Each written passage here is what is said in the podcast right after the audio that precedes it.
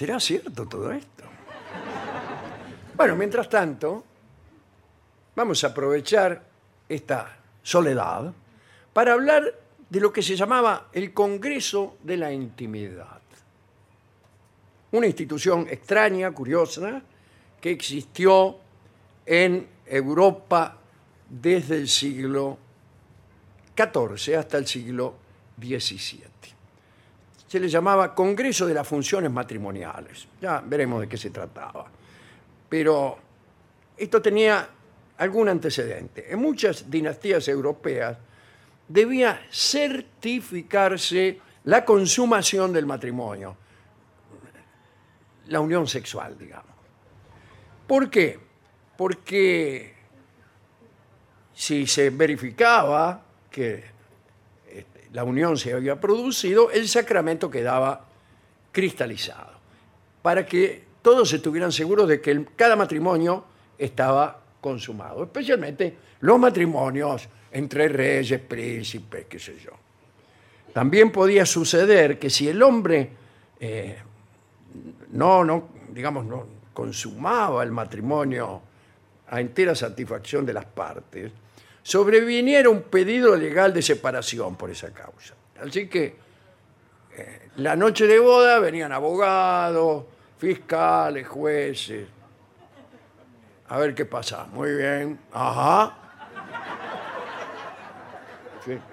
Bien. También cuenta Voltaire que los romanos esperaban dos años para disolver el matrimonio si no había satisfacción. Es decir, espérese un momento, espérese un momentito. Justiniano orden- ordenó que ese lapso se extendiera a tres años. Proevita era matrimonio con proevita. En muchos casos los hombres que no podían amar a sus esposas se consideraban hechizados. Decían, bueno, tengo un problema, me hechizaron. Eh, estos hechizos eran muy antiguos, aparecen en infinidad de notas legales, en la literatura. Eran la inversa del gualicho, un gualicho al revés. Filtro de amor para que no puedas. Y muchos señores decían padecer tal encantamiento frente a la sugerencia de que no podían consumar el matrimonio. Hay un antecedente extraño en la historia cristiana. El Papa Alejandro III posibilitó una vez a un marido la libertad de tomar a otra esposa por no poder emprender el comercio carnal. Bueno, y este decreto pareció dictado por alguien que pensaba más en la necesidad de aumentar la población que en el carácter indisoluble del vínculo matrimonial. Y Voltaire se pregunta cómo esta ley es tan poco conocida eh, y cómo es que todos los marinos del mundo no se la saben de memoria. Pero bueno, son cosas que decía Voltaire. Vamos al asunto, al del Congreso de la Intimidad. Contaremos un caso puntual en que funcionó este Congreso. Esta es en la historia de, Francia. Gabriel d'Estrée era, como sabemos, un amante del rey Enrique IV de Francia. Pero ella estaba casada con un señor, Nicolás d'Amerval. Bueno, con Gabriel, Enrique tuvo un hijo que se llamaba César, pero en verdad este chico era legalmente el hijo de Nicolás de Amermal, puesto que, como dijimos, él era el esposo de Gabriel, Gabriel de Estrés. En realidad, había certeza respecto a la paternidad del rey Enrique, porque Gabriel no se unía a su esposo desde hacía mucho tiempo. Enrique IV estaba triste porque él quería legitimar su paternidad y disfrutar más del chico. En consecuencia, le pareció urgente entablar los procedimientos necesarios para poder casarse él con Gabriel de Estrés. Pero para eso, primero ella debía separarse del otro tipo. Gabriel, a petición del rey, mandó al obispo una curiosa súplica que decía, se declara que Gabriel d'Estrée fue casada por la fuerza cuando tenía 18 años con Nicolás d'Amerval.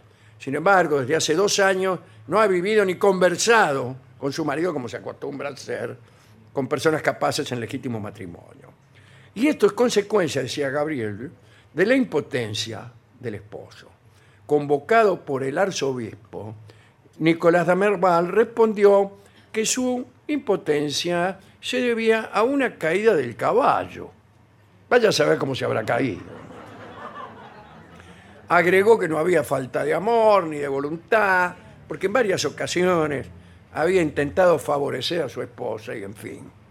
Por su parte, Gabriel se dijo lesionada por no haber recibido los deberes conyugales y se inició un proceso que naturalmente divirtió muchísimo al pueblo francés. Gabriel creía que iba a conseguir la separación para poder unirse definitivamente al rey Enrique IV. Pero vino a suceder que tres meses más tarde de la iniciación de la disputa, Nicolás Damerval dijo que había recuperado sus potestades amatorias, por lo que podía recuperar para sí a su esposa. Claro, esto iba a arruinar las intenciones del rey. Entonces la justicia indicó que era necesario someterlo a la prueba del Congreso íntimo del que hemos hablado. Se trataba de este procedimiento que hemos descrito, se usaban los, las demandas de divorcio por impotencia, y el marido era analizado por un consejo de notables, de notables degenerados.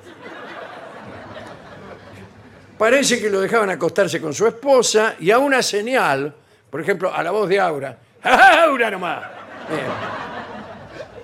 Eh, cerraban las cortinas y el tipo se esforzaba en cumplir con la dama. Se le daban dos horas para la prueba, que asistían detrás de la cortina, estaban, además de los médicos y los jueces, algunas matronas, conocidos, colados, amiguetes de los jueces que venían. Sentí, sentí. Bien.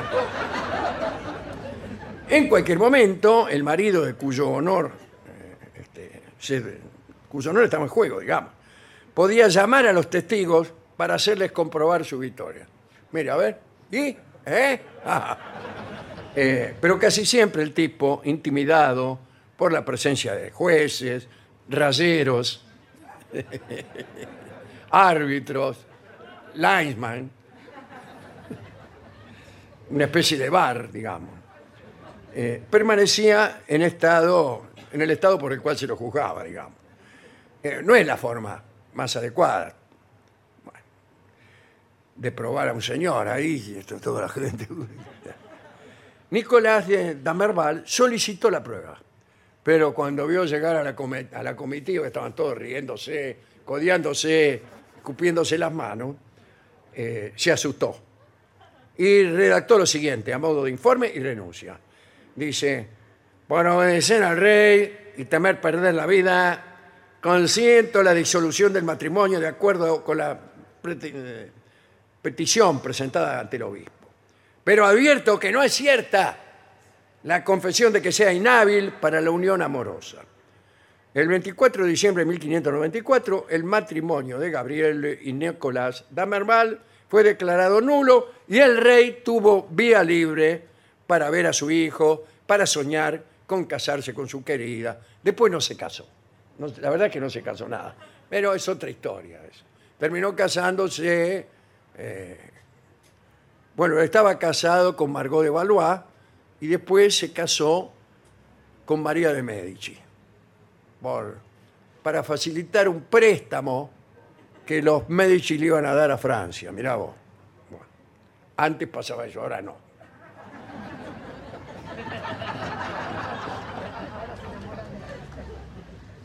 Pero en 1659 se produjo otro caso. El marqués de Nanier pidió la prueba del Congreso también para refutar decides de su mujer, María de Saint-Simon. Un detalle. Casi un siglo después del asunto de Enrique IV, había una segunda oportunidad. Si el marido salía vencido, podía pedir un segundo combate. Pero al marqués de Nanier no le fue bien. La Cámara declaró al marqués impotente anulando el matrimonio y prohibiéndosele casarse otra vez. Y dejaron que su esposa eligiera otro niato. El marqués, sin embargo, se juntó, no se casó, se juntó con Diana de Nobel, de la que tuvo siete hijos, uno atrás del otro. Es un agregado mío. Así que cuando murió la primera mujer, el marqués apeló, por decirlo así, a la Gran Cámara contra la sentencia que lo había declarado impotente. Y los jueces confirmaron su otra unión, los siete hijos, se lo declaró potente, le perdonaron las costas del juicio y le regalaron una plaqueta recordatoria. Eh, el Congreso Íntimo fue una institución abolida en 1667. Le pregunto ahora al trío sin nombre a quién queremos dedicar esta charla. Y me contestan con señas a los pobres tipos que tenían que someterse a este consejo en esas condiciones tan deplorables.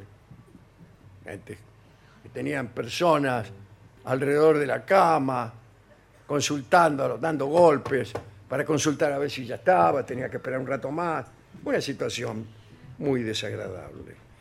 Así que prometieron una canción referida a ese tema. ¿Cómo se llama esa canción? Golpeando las puertas del cielo. Golpea que te van a abrir.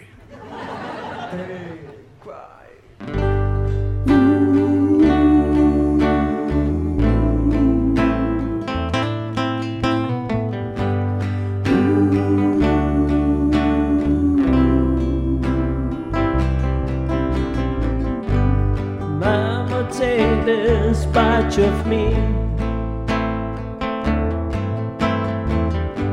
Cause I can't use it anymore. It's getting dark, too dark to see. Feels like I'm knocking on heaven's door. Knock, knock, heaven's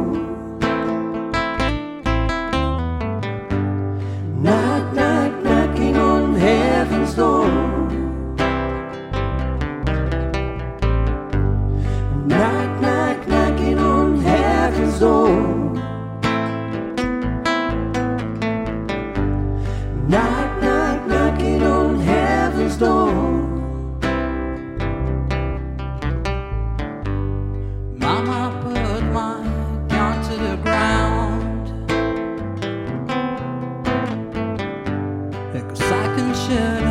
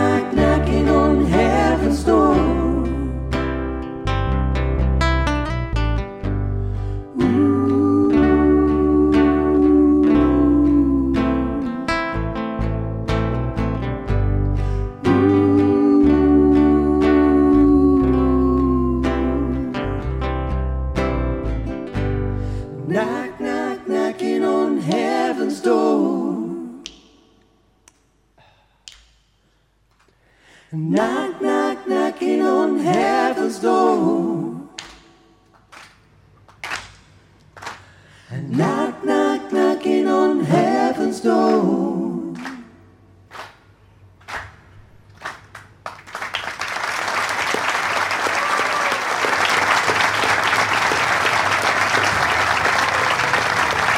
El trío sin nombre.